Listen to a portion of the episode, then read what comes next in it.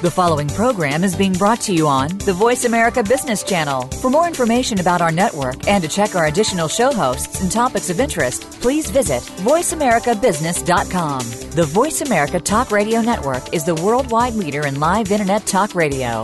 Visit VoiceAmerica.com. The views and ideas expressed on the following program are strictly those of the host or guests and do not necessarily reflect the views and ideas held by the Voice America Talk Radio Network, its staff, and management.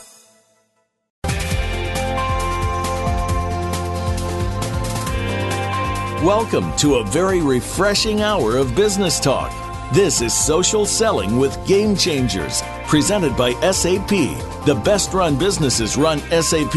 You'll hear from the innovators who know how to use game changing technologies and business strategies to transform industries. And importantly, they will discuss how these technologies and strategies can shake up the status quo in your company's future and help your organization move in exciting new directions. Now, here's your host and moderator, Bonnie D. Graham.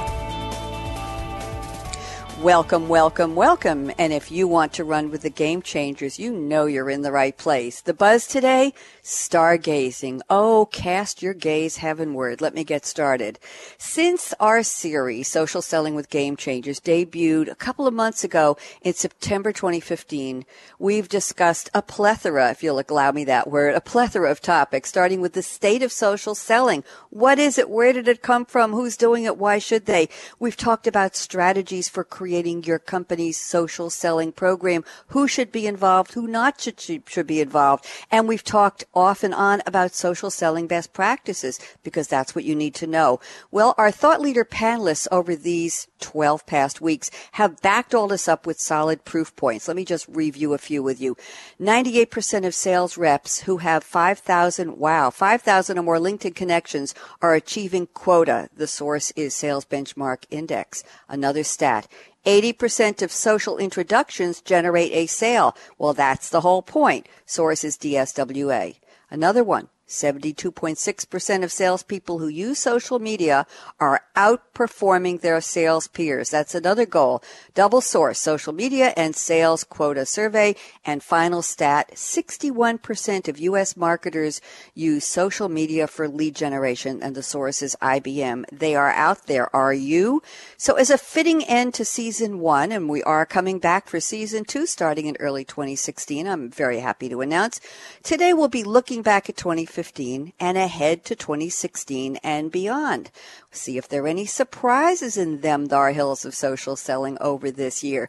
The experts speak, and I'm delighted to welcome back the same panel that helped us launch this series. So let's get started with our quotes of the day. First up, Kurt Shaver, the CEO of the Sales Foundry, sent me a wonderful quote from Woody Allen in the movie Annie Hall. Those of you who may not remember, Woody Allen played a comedian named Alvy Singer who examined the rise and fall of his relationship with struggling nightclub singer Annie Hall, played by the inimitable Diane Keaton, and I'll let it go at that. Here's the quote 80% of success is just showing up.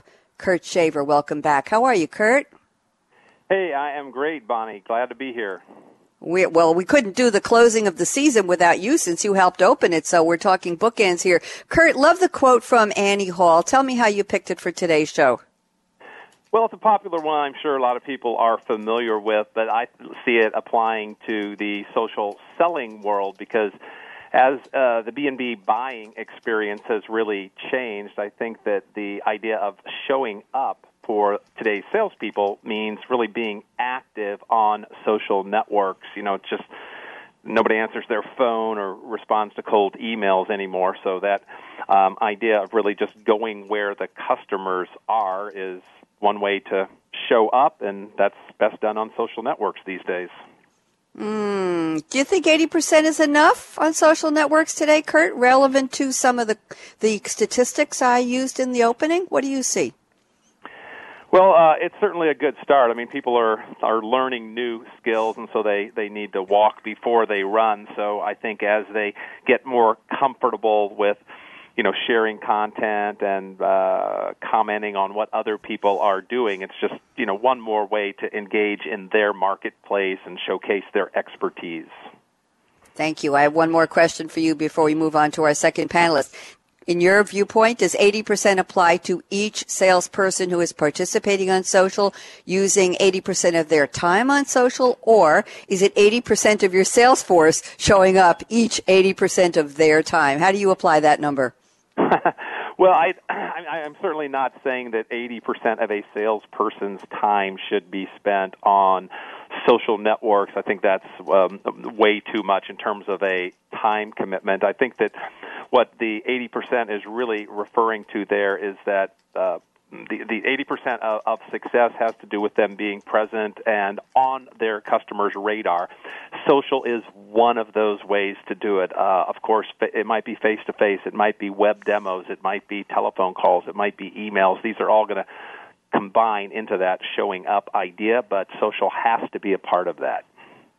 Okay, I think that's what we worked very hard to establish this season on the show. Thank you so much, Kurt, and welcome back. And now let me introduce again your colleague Jim Fields, who is Vice President of Customer Experience Marketing for SAP. And Jim has selected a quote from the recently departed Yogi Berra. We get lots of Yogi quotes, but this is a new one for Game Changers Radio. And the quote is, Nobody goes there anymore. It's too crowded.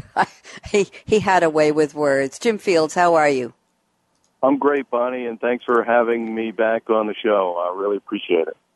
We are delighted. How could we, as I said to, to Kurt Shaver, how could we have this show wrapping up the season without you two? So you had to be here. So, Jim, Yogi Berra, you big fan? Uh, I I grew up a Mets fan, but I, I Yogi, you know, for a few years was manager of the Mets and was a long term coach. So I did grow up, uh, you know, looking up to Yogi and admiring his uh, his particularly his skills of observation. And, um, you know, he's well known for people may call some of his quotes uh, like malapropisms, but I think mm-hmm. there's an eternal logic to the way he talks about things that really um, resonates with people. And so I, I picked this quote that nobody goes there anymore because it's too crowded, because I think it's reflective of the state of the internet and social media today, in that trends are coming along so quickly that by the time they become, you know, uh, adopted in a mainstream way, the leaders and innovators have moved on to the next big thing. So I think Yogi really, uh, you know, presaged the, uh, the, the, the, the trends in the internet when he had that quote, you know, many years ago. I love it. Jim, it is so apropos and it reflects back on the opening statistic I gave 98% of sales reps with 5,000 or more LinkedIn connections. So talk about being a crowded space. And there is that sense of, damn, I'm late to the party. Nobody will pay attention to me or it's not new anymore. Perfect quote. Thank you so much, Jim. And again, welcome back. And Thank of you. course, we have my pleasure. We have to round out the triumvirate with Ms. Kirsten Boileau, Director of Digital Startup, leading SAP social business and social selling initiatives for SAP Global Marketing. Kirsten, that's a very long title. We have to do something about that. we'll just say our social media digital startup queen. I just like that. It's so much easier.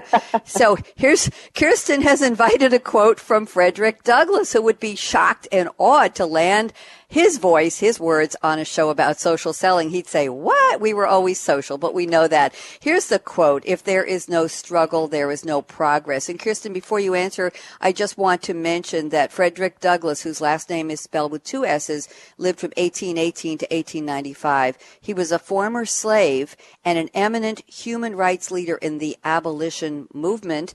And what's interesting that our panelists and our audience may not know, in 1848, Frederick Douglass was the only African American to attend the first Women's Rights Convention at Seneca Falls, New York, where Elizabeth Cady Stanton asked the Assembly to pass a resolution stating the goal of women's right to vote, called women's suffrage. So, a little trivia. Did you know that, Kirsten? I actually did not. Thank you for that little piece of knowledge. Very good. My, Thank you. My pleasure. So, if there is no struggle, there's no problem. Sounds like another iconic quote, similar to the great one that Jim brought us from Yogi. How did you come to pick a quote from Frederick Douglass, of all people, Kirsten? Uh, well, I was just doing some research the other day, and I think I was in a, a bit of a struggle frame of, frame of mind, and I came across that, and I thought, oh, I think I really like that from my show coming up next week. I think it's uh, perfect. It really speaks to to what we're, you know, to what we're trying to do with social selling. It, it's it's not an easy path. Trying to convince people that social media is the way to go is in some cases it works. For, you know, it's quite easy to convince them and show them, and and they've had great experience or they've had the experience to see that you know that cold calling and cold emailing doesn't work. But in other cases, it's it can be a real struggle, and and I think when you struggle with something, it makes your your case stronger. It it really helps you to build that great foundation to go forward on. Thank you. And it, it, reminds me a little bit, Kirsten. I know you have young children. It reminds me of when children get to a certain plateau and they don't seem to be making progress, whether it's talking or walking or getting out of the terrible twos. You think it'll never end. And then they start to struggle that first step up, that first climb up the stairs, that first full sentence. And, and it's a triumph, but it's also a struggle getting off of the comfort zone and into that next level, achieving and aspiring and succeeding at the next level. Do you think there's a parallel here? Oh, absolutely, absolutely. I think that um, as as sales teams start to to embrace social selling, there go, there are going to be struggles. It's not an easy thing. I, we've always said that social selling is a journey. It's not a quick fix, and you can't expect instant results. I mean, sometimes they happen, but for the most part, it requires you know dedication and time, and and being present, as as Kurt mentioned. You know, being present in those social social um, platforms and, and actually actively engaging, and and that can be a struggle for some people for sure. Thank you very much, Kirsten. We have assembled the trio. We've got Kurt Shaver, Jim Fields, and Kirsten Boileau back in action here. How appropriate for our wrap up of season one. We're calling this episode The Future of Social Selling 2015 Surprises, 2016 Predictions. And the show will include predictions, not just at the end, but all the way through. I'm going to circle back. I'm not going to predict at all what my three panelists are drinking today. So let's see if they want to give us another 2015 surprise. We may as well play off the title, gentlemen and lady. So, Kurt Shaver, where are you calling from and what are you drinking right now? So, I am calling from Sonoma County, California, which many people know as the heart of wine country. And it's a little early for wine out here. So, so beyond uh, just wine, it's really agriculture country out here. Many people might not know this is where the famous botanist Luther Burbank established his farms and, and all his research. And so uh, I am partaking in another great bounty from Sonoma County, which are apples. So I'm having some nice local heirloom apple juice right now and uh, enjoying some of the local flavors.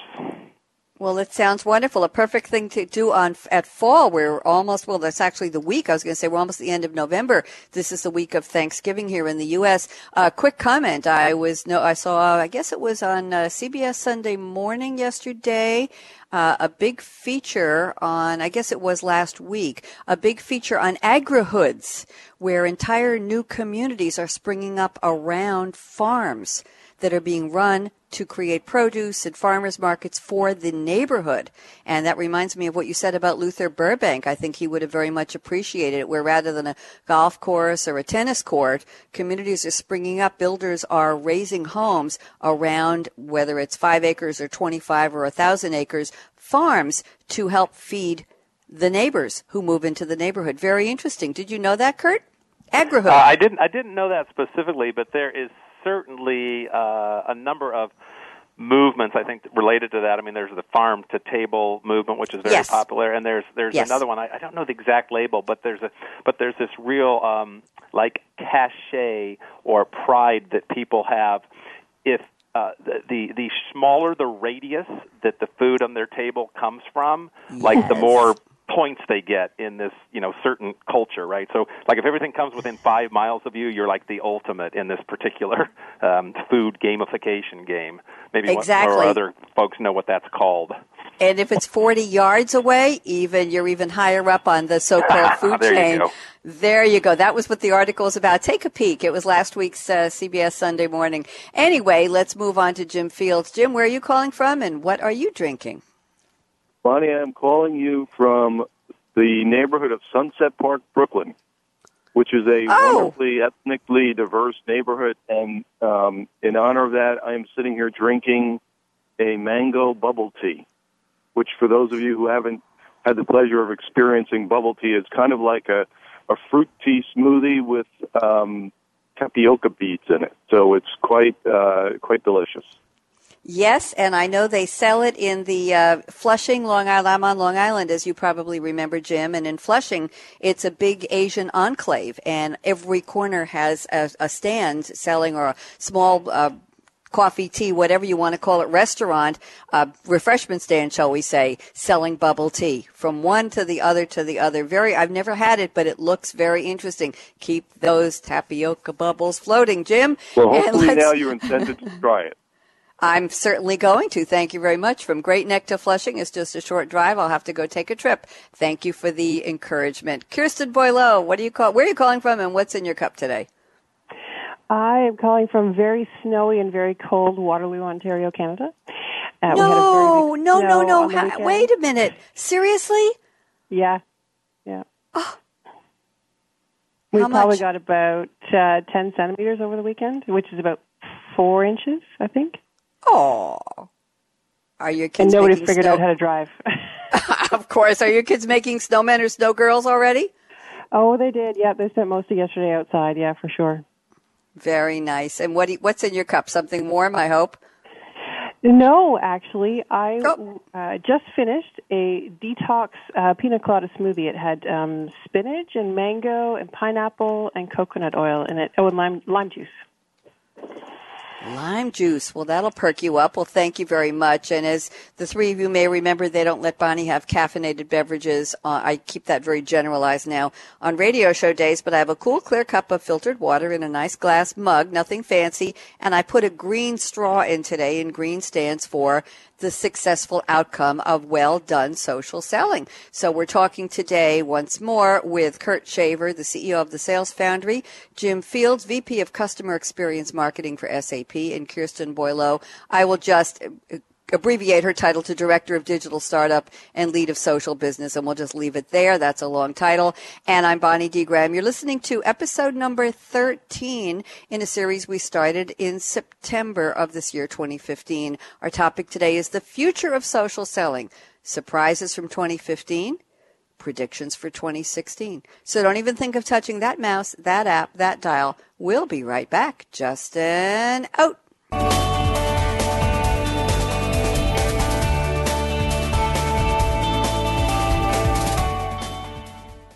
Social media is taking sales organizations by storm, and only those who adapt quickly into the new digital world will be around in the future. Social selling is a new tool that has implications to all lines of business, from building the fundamentals in the sales process and getting the content marketing mix right, to building cross functional teams and building the systems to truly measure the impact of social. Join our experts as they analyze and discuss how social selling is changing the world of business. Social Selling with Game Changers is presented by SAP. Visit www.sap.com.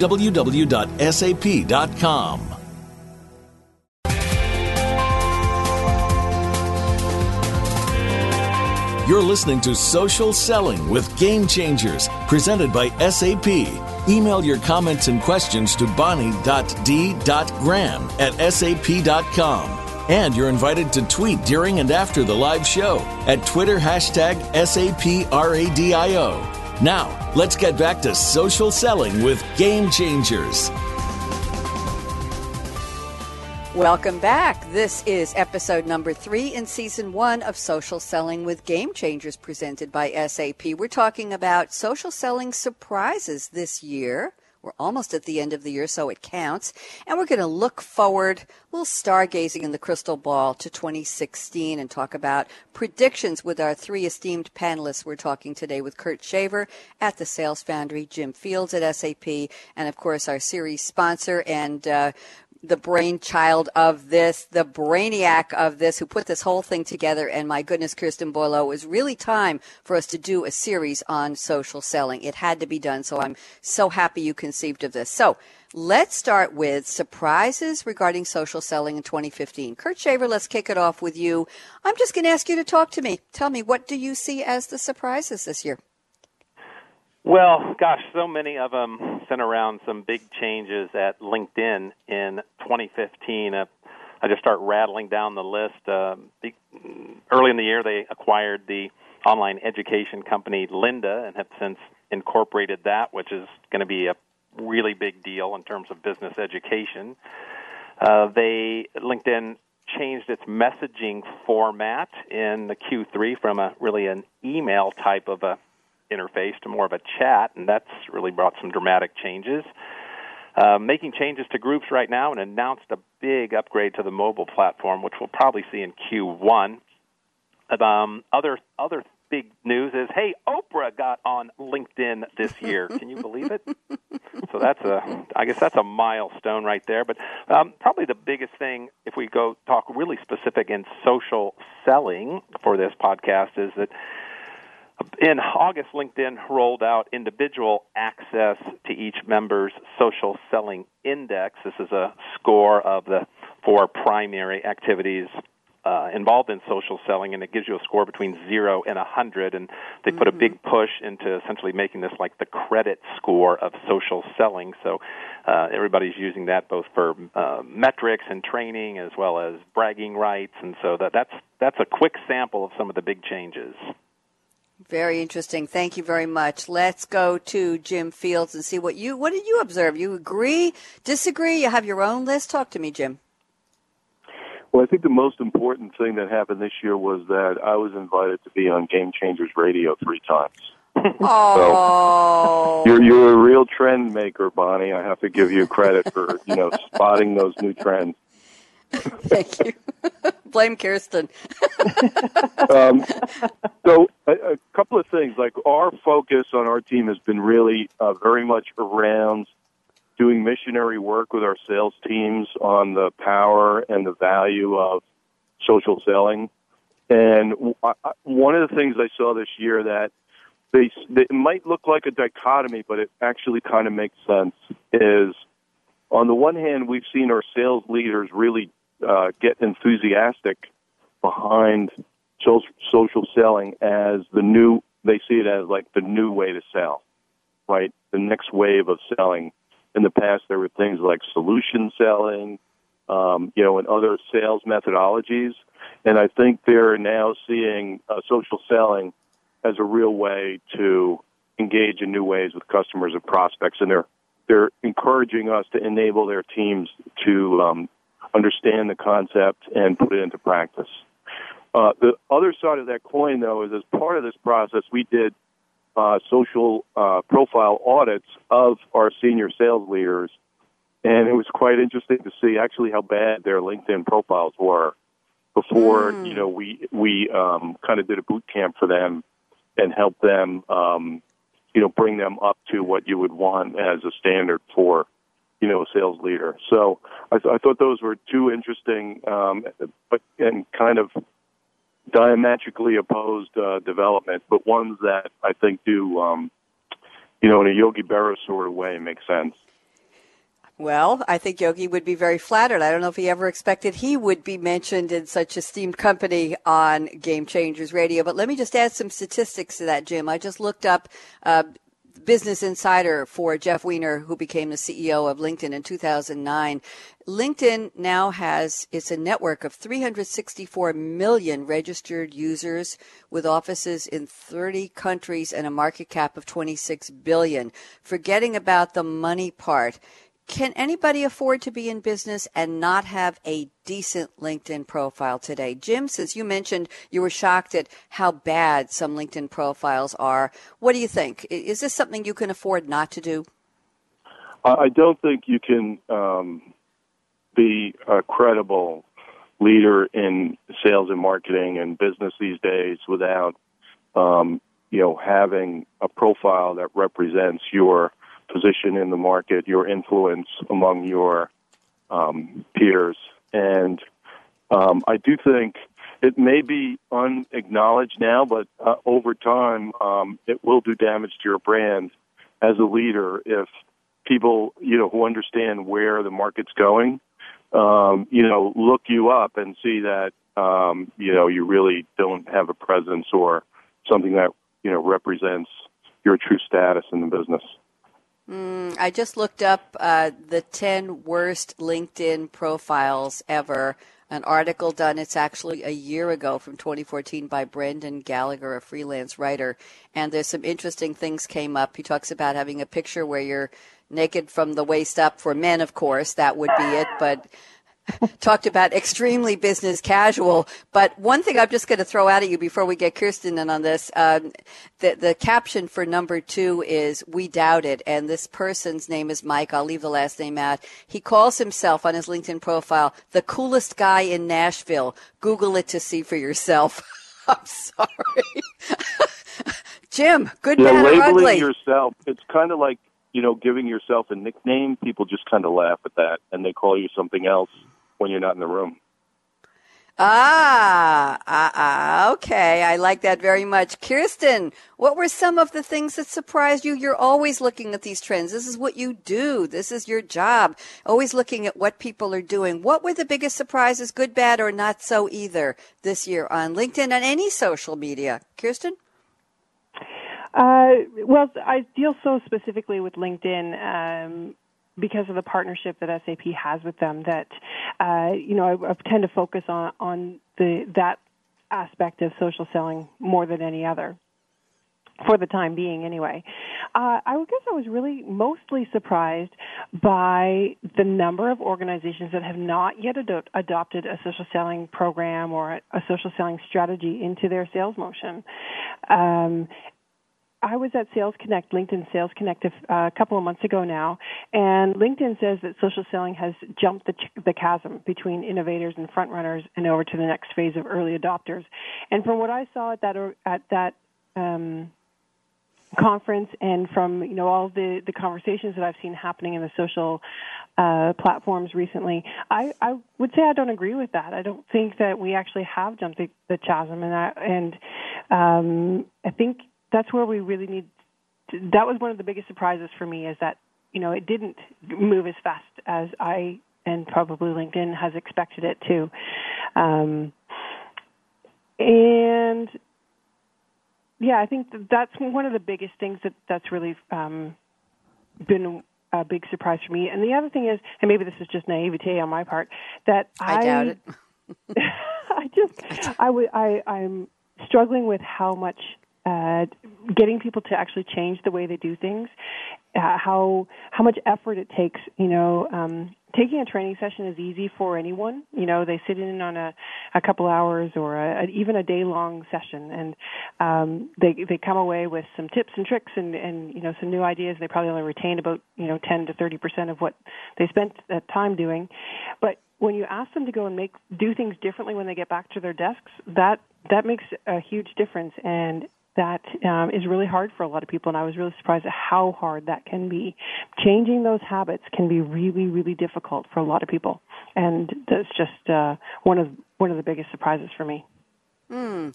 Let me ask you a question. First of all, I have another very interesting uh, oops profile on LinkedIn. The question of the editor of this article is Could anyone else pull this off? Apparently, it's Shaquille O'Neal's I'm not sure if it's him. It's hard to say from the picture, wearing a, a college graduation robe, a red robe with some emblems and stripes. And it says Shaquille O'Neal, and the title is Owner, comma, a lot of companies.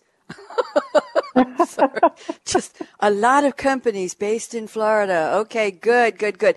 Kirsten, is there such a thing as a, I'm just going to throw this out, a chief LinkedIn editor office position at a company where you're telling your people, your salespeople, and other people involved in any kind of communications with customers, with prospects, with thought leaders on the outside of the company. You're saying you have to have a LinkedIn profile. Is there an oversight committee? Is this going to be maybe not a C suite chair in 2016, but does this position exist where the person just simply goes through and says, wait a minute, what do you mean a lot of companies? Wait a minute, what do you mean, uh, you know, beer garden? Garden impresario. Hey, what do you mean a picture where your shirt is open too far down? What do you mean saying something like uh, the coolest guy in, in uh, Belmont, Massachusetts? Is there anybody who is checking up on these people from the corporate program, corporate consistency point of view, Kirsten? Not in any official capacity. We do uh, have that um, as a practice of part of as part of what we do for our enablement programs and kind of the boot camps that that Jim mentioned. But there's no official capacity where someone sits there and reviews all of the LinkedIn profiles of all of the employees or all of the sales reps. Even um, it's not uh, something that we have have invested in at this time but mm-hmm. I can see that it could be. Uh, from a, from an executive standpoint, it might be something that um, is certainly uh, needed from a sales rep standpoint, it cha- they change so fast. Um, I think in any organization, it might be hard to keep up. It would definitely be a full time job. Let's put it that way. I think I'm going to apply.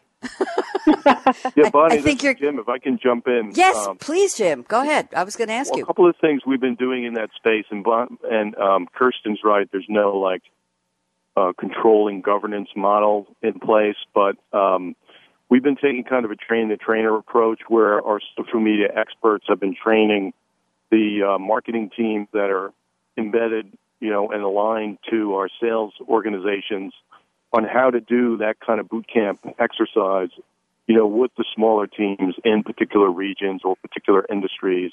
And so we do have eyes on the prize in, in that way in terms of, um, you know, kind of pushing the uh, expertise out into the field. Um, and, and another thing we're doing too is whenever we have our national field kickoff meeting, um, we so this will be the third year in a row that we have a uh, essentially a LinkedIn booth or a social media profile booth where people can come by and get help, and also mm. a professional hmm. photographer to take headshots. Because to your point, one of the mm-hmm. biggest um, you know things that will will cut your credibility on on on something like LinkedIn, a LinkedIn profile is to have a really bad or poorly done or inappropriate headshot. Absolutely, Kurt. Thoughts about this? Anything the Sales Foundry is doing on this front? Or Frontier? Yeah, so when we, we train corporate clients uh, in, in the boot camp, which is usually a five or six week process, one of the one of the things that we do is we have a contest every week to drive participation. And uh, the first week, it's the best profile contest. And in uh, most organizations, what we'll do is charge the first line sales manager. We'll we'll utilize them because it, you know at the end of the day they've got the accountability over salespeople. So we give uh, first line sales managers a, uh, ten category spreadsheet that they can use to score their own whatever seven to 12 direct reports. Mm-hmm. And, you know, it really provides a lot of insights to those sales managers about who's doing what and what are best practices that can be uh, gathered by just, you know, spending four or five minutes looking at it. So we, we coach the sales managers really how to do that. And just as a, a company is, is probably not going to dictate exactly the you know shirt and suit and things like that a salesperson wears, they're certainly going to give them some guidance uh, about it, and so that that's how we approach that. Thank you. I'm I'm wondering, uh, you know, on Facebook, on Twitter, any any of you can respond to this. There's always a question of authenticity. For example, with movie stars, is Britney Spears, excuse me, really, if anybody cares anymore, really writing her own comments in her own profile? What about Ashton Kutcher? What about I don't know the Kardashians? Uh, and the question is, no, somebody's writing it for them, and we can see right through that. It's thinly veiled. They're there paying attention, but they're really not. It's a hired writer. So the question is for CEOs does it matter if they have a press release person, a social media person, or a media communications person write their profile and keep it updated? Does it really matter as long as it's done well? Kirsten, any thoughts on that?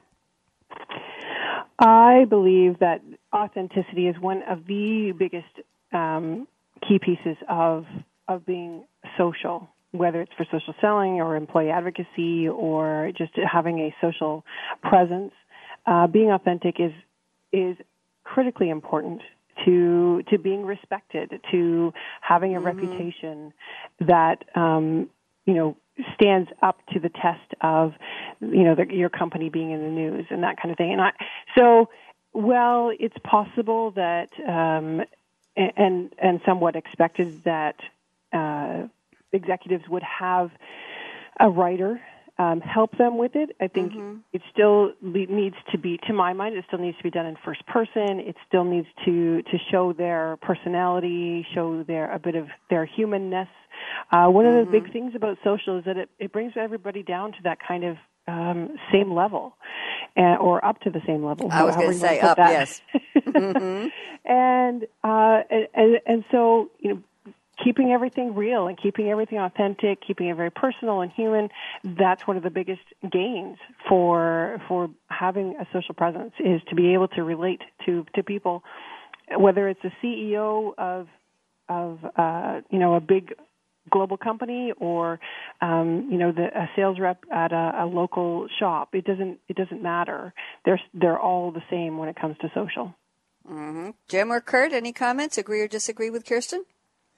Yeah, this is Jim. I've worked with a lot of senior executives and um, uh, on this kind of uh, basis, and virtually none of them is comfortable with somebody else representing them uh, a hundred percent. Like uh, you know, just creating content on their behalf and pushing it out for you for the reason that Kirsten mentioned, uh, and their reputation is at stake.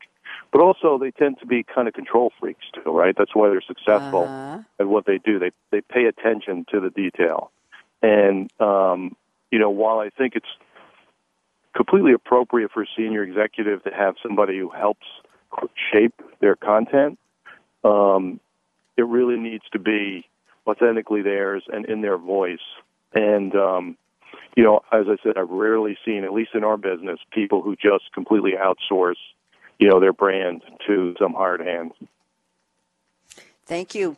Kurt, any comments before I bring in some statistics here, and then we're going to go quickly to our 2016 predictions. Kurt? Yeah, sure. Well, I, I think if I understood Jim correctly, I, I agree in the sense that I don't, I don't think uh, people want to 100% outsource that voice, but I, mm-hmm. I do mm-hmm. believe that uh, busy executives can do some of it. Uh, I mean, they can outsource some of it, right? And they don't have they don't have to do 100% of it uh, themselves. I mean, certain things like a you know a company press release or a partnerships or something like that that has been created, vetted by the PR department as a representation of the company, right? They don't necessarily really have to touch that for it to go out to their own um, social network. So I think there's areas that they can uh, outsource to other communications professionals within the organizations, but they still have to come in with when it's something that's personal or they're putting their editorial opinion on it in order to maintain their authenticity and they should know what it says, no matter who wrote it. I have a quick uh, comment here. I found an article dated May 28, 2015 on Forbes by contributor T.J. McCue, M-C-C-U-E.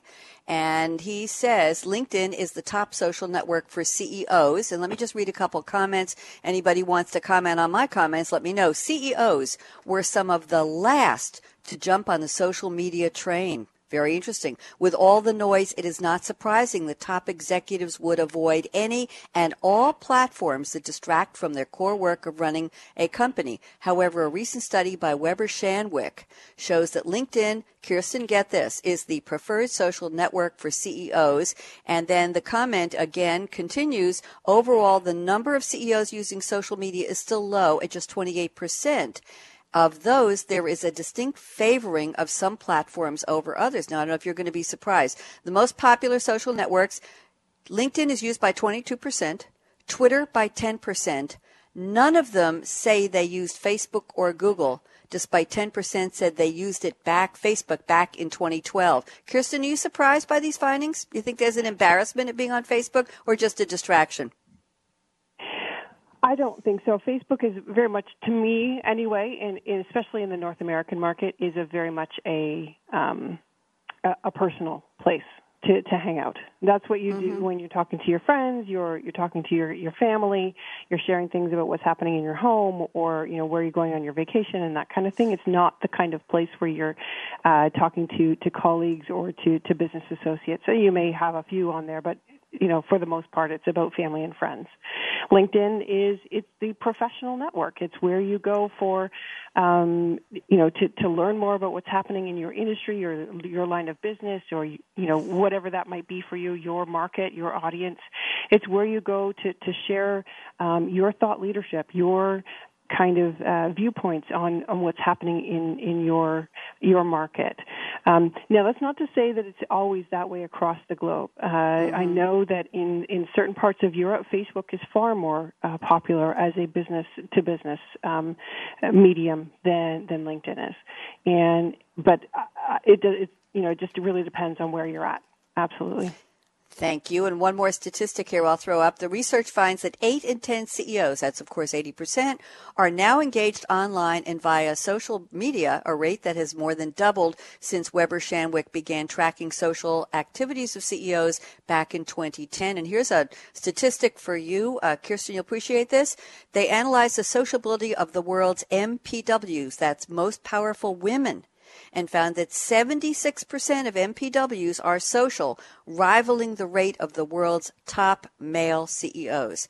I don't think we're surprised at all, are we, Kirsten Boileau? Absolutely not.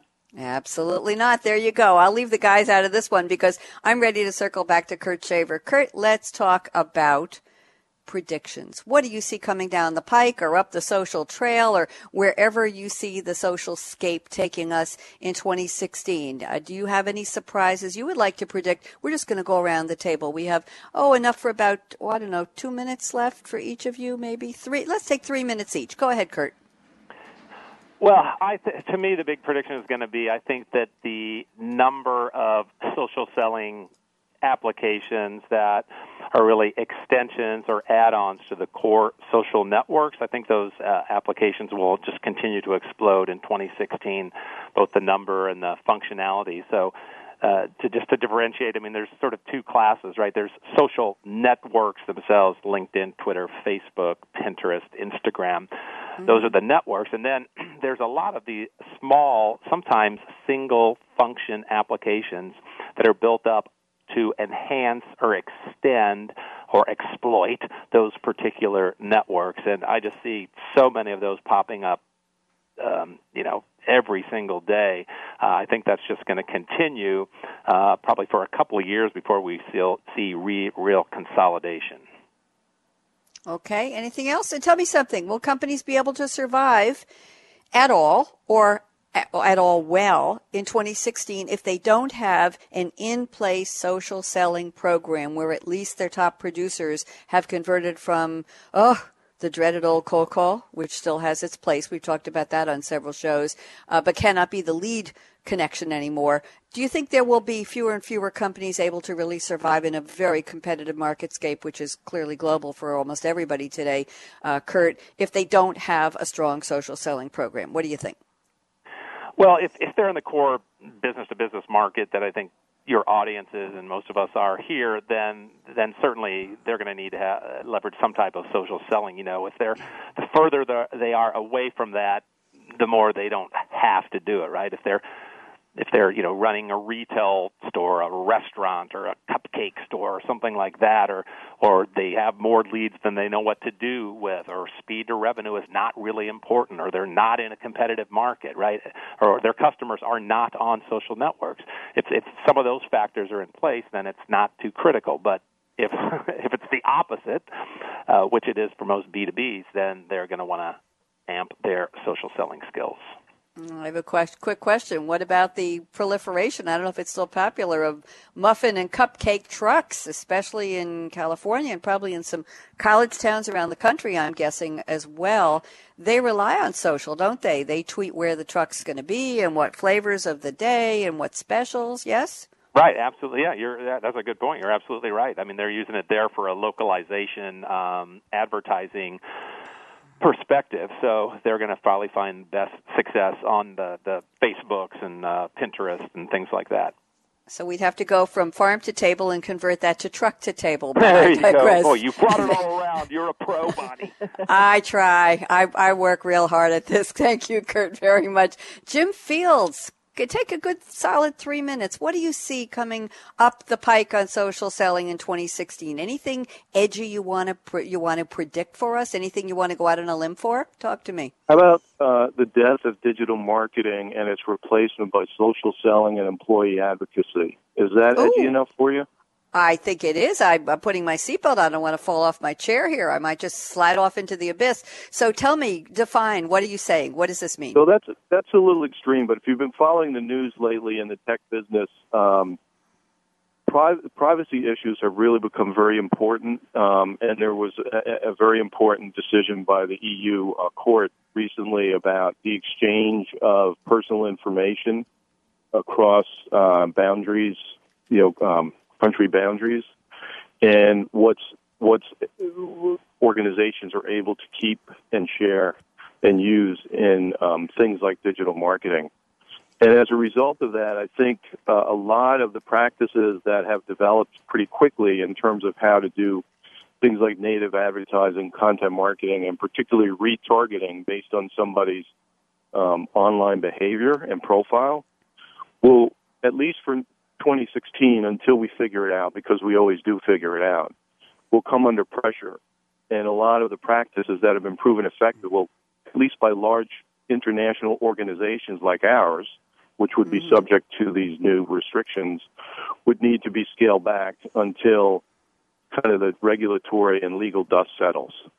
Um, and so into that breach, I see leaping the um, expansion of social selling and its influence in terms of how to get to people that you want to influence, um, customers, prospects, potential partners, uh, influencers, and as well, um, you know, the practice of social advocacy, which we've spoken on of on a previous call, I mm-hmm. think will become that much more important in terms of, you know, how to continue to represent brands in the in the in the social digital markets and also accomplish some of the uh, development of a preference toward the brand um, that's you know some of those digital marketing practices I mentioned that are going to come under pressure you know have traditionally been doing the last few years. Thank you very much, Kirsten. I'm ready for you. Don't hurry. We have uh, oh, a good amount of time left, actually. So, Kirsten, what do you see as the future of social just one year ahead, 2016? Oh, a couple of different things. I think, you know, Bonnie, I heard you ask Kurt if, uh, you know, companies that didn't have that social selling strategy or program in place would be, you know, kind of dead in the water in 2016. Mm-hmm. And I would say, given what I've seen in 2015 and what actually surprised me about the, the number of companies that have yet to adopt, uh, I don't think that um, not having that strategy in place is going to mean the end for that organization in 2016. Maybe mm-hmm. kind of three to five years down the road, but not in 2016. I don't think it's not. Um, it's becoming part of of the go to market strategy. It's becoming part of you know the the recipe for success for an organization, but it doesn't mean the end just yet. Um, the, okay. the writing is on the wall for those organizations, though. Mm-hmm. You know, they, they if they refuse to adapt and change, they are going to to really lose out.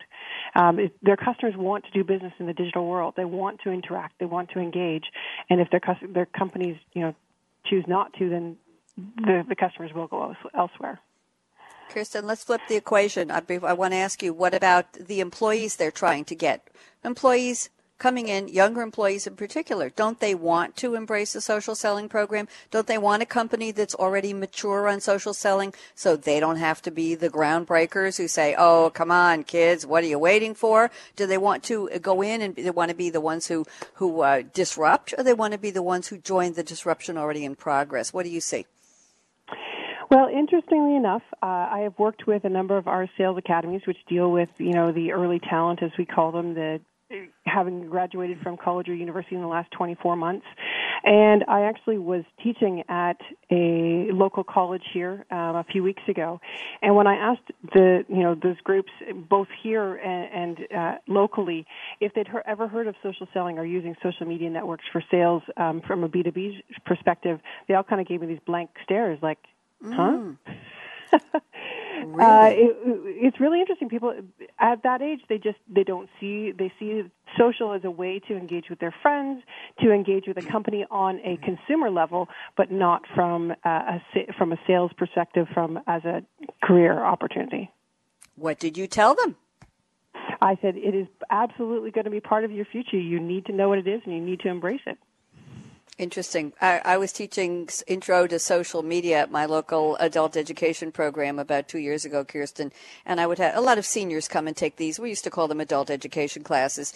And I'd say, well, I can teach you about LinkedIn, and if they're retired, they really didn't care about that, but they might have wanted to know about it because it was mentioned among family circles or neighbors. Anybody who was still working would be talking about it. Facebook, yeah, my niece and nephew, my grandkids are trying to get me on. What are the, what do I need to do? And then when I came to Twitter, they would just start laughing. And I said, why? They said, oh, that's so silly. Who would ever want to be on that? Who cares? I woke up, I poured coffee, the sun was shining. Who wants to know that CRAP about people? And more and more I was telling them, you would be surprised. You would be surprised that it's becoming a viable business communications tools. People are busy. They don't have a lot of time. Well placed and well worded sound bites on Twitter where you build up a, a league of followers and you follow people with like minded interests, business, social, whatever. Uh, it's becoming a very valued mode of communication. And it's not just silly. And when I'd introduce them to Twitter, sometimes I'd say, you know, you can just follow your favorite sports stars or you can follow little bits and pieces of newspaper headlines. It's another way to be connected to the world. What do you think? Do you agree that Twitter is gaining in social popularity in the business world, Kirsten? In the business world, yes, I would say that it, more and more people are starting to use it, but more from a listening standpoint. They're listening to mm. what their mm. customers and their market is talking about, uh-huh. um, and rather than necessarily an engagement piece, but that's not to say that it won't move in that direction or you won't see more and more engaging in that way. Um, there are a few people uh, that actually uh, very absolutely do use Twitter every day. They use it totally to engage and have conversations and uh, to to really you know grow their networks and grow their reputation as um, and it it moves so fast that you can gain a reputation very quickly on Twitter. Um, but uh, from a you know big corporation standpoint, um, most people want to focus in on link- LinkedIn first, and then mm-hmm. you know kind of as they get through that and they understand it, how to use it, then they're moving into okay now what do I how can I use Twitter um, and, and starting okay. to use that as a different tool secondary tool. Interesting. Just a quick statistic from the article I read a few minutes ago on Forbes, Kirsten. Uh, CEO sociability by region. I mentioned something about U.S. Well, in the U.S., 95% sociability of CEOs. Europe is 84%, Asia Pacific 55%, and yet in Europe, Europe, social CEOs have a highest growth rate in their social acceptance, their social participation, 25% increase. Some very interesting statistics there. It's time for our lightning round. We already did predictions, so I can't ask you to do those again. So I'm going to give you each, let's see, we've got three minutes left. Let me give you uh, your top three words of wisdom. Yeah, each. Let's go around the table. Keep it to top three sentences, words of wisdom for our listeners as we close social selling with game changers for 2015. What you want them to think about. Kurt Shaver, top three tips of advice, fast, go. I would say find out your social selling index, start your activities to boost it, and then just use that as your own self metric to gauge your progress. Man after my heart, brief and to the point. Thank you very much. Jim Fields, top three tips. I would say work to integrate social media and um, employee advocacy into your core marketing and sales practices, including the integration of systems where you can have end to end measurement of what the customer engagement and conversation looks like, and continue to push on developing enablement for salespeople because they need to get there. Okay, Kirsten Boileau, last but not least, what are your top three tips? My top three tips would be make sure you understand the foundational principles of social selling. Make sure that you you build yourself a good brand and and focus on having a great digital presence. Make sure that you listen to your customers before uh, you know engaging in the conversation, so that you know exactly what they're interested in talking about, and then actually engage in that conversation and, and really grow your your reputation and your um, your overall uh, presence online.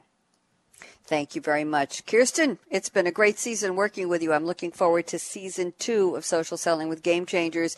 I want to say thank you again to Kurt Shaver at the Sales Foundry, Jim Fields at SAP, and of course, Kirsten Boileau at SAP for a wonderful season. You are my bookends. You started it, you finished it, and we've covered a lot of territory. And Kirsten can't wait to see what your topic list looks like for 2016. I'm Bonnie D. Graham. Thanks so much for joining us for the series debut here in 2015 of Social Selling with Game Changers. Radio presented by SAP. A lot more coming. We'll be back with this series starting in early January. So check on the business channel and look for us. We're also debuting a whole bunch of other series. We're going to be busy. Justin, thank you so much for getting us and keeping us on the air. Shout out to Ryan at World Talk Radio as well, Ryan Treasure.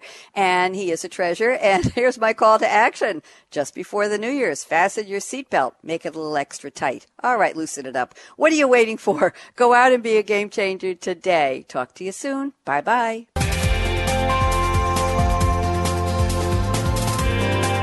Thanks again for tuning in to Social Selling with Game Changers, presented by SAP. The best run businesses run SAP. To keep the conversation going, tweet your questions and comments to Twitter hashtag SAPRADIO. Please join host Bonnie D. Graham again Tuesdays at 7 a.m. Pacific Time, 10 a.m. Eastern Time on the Business Channel. We wish you a positively game changing week.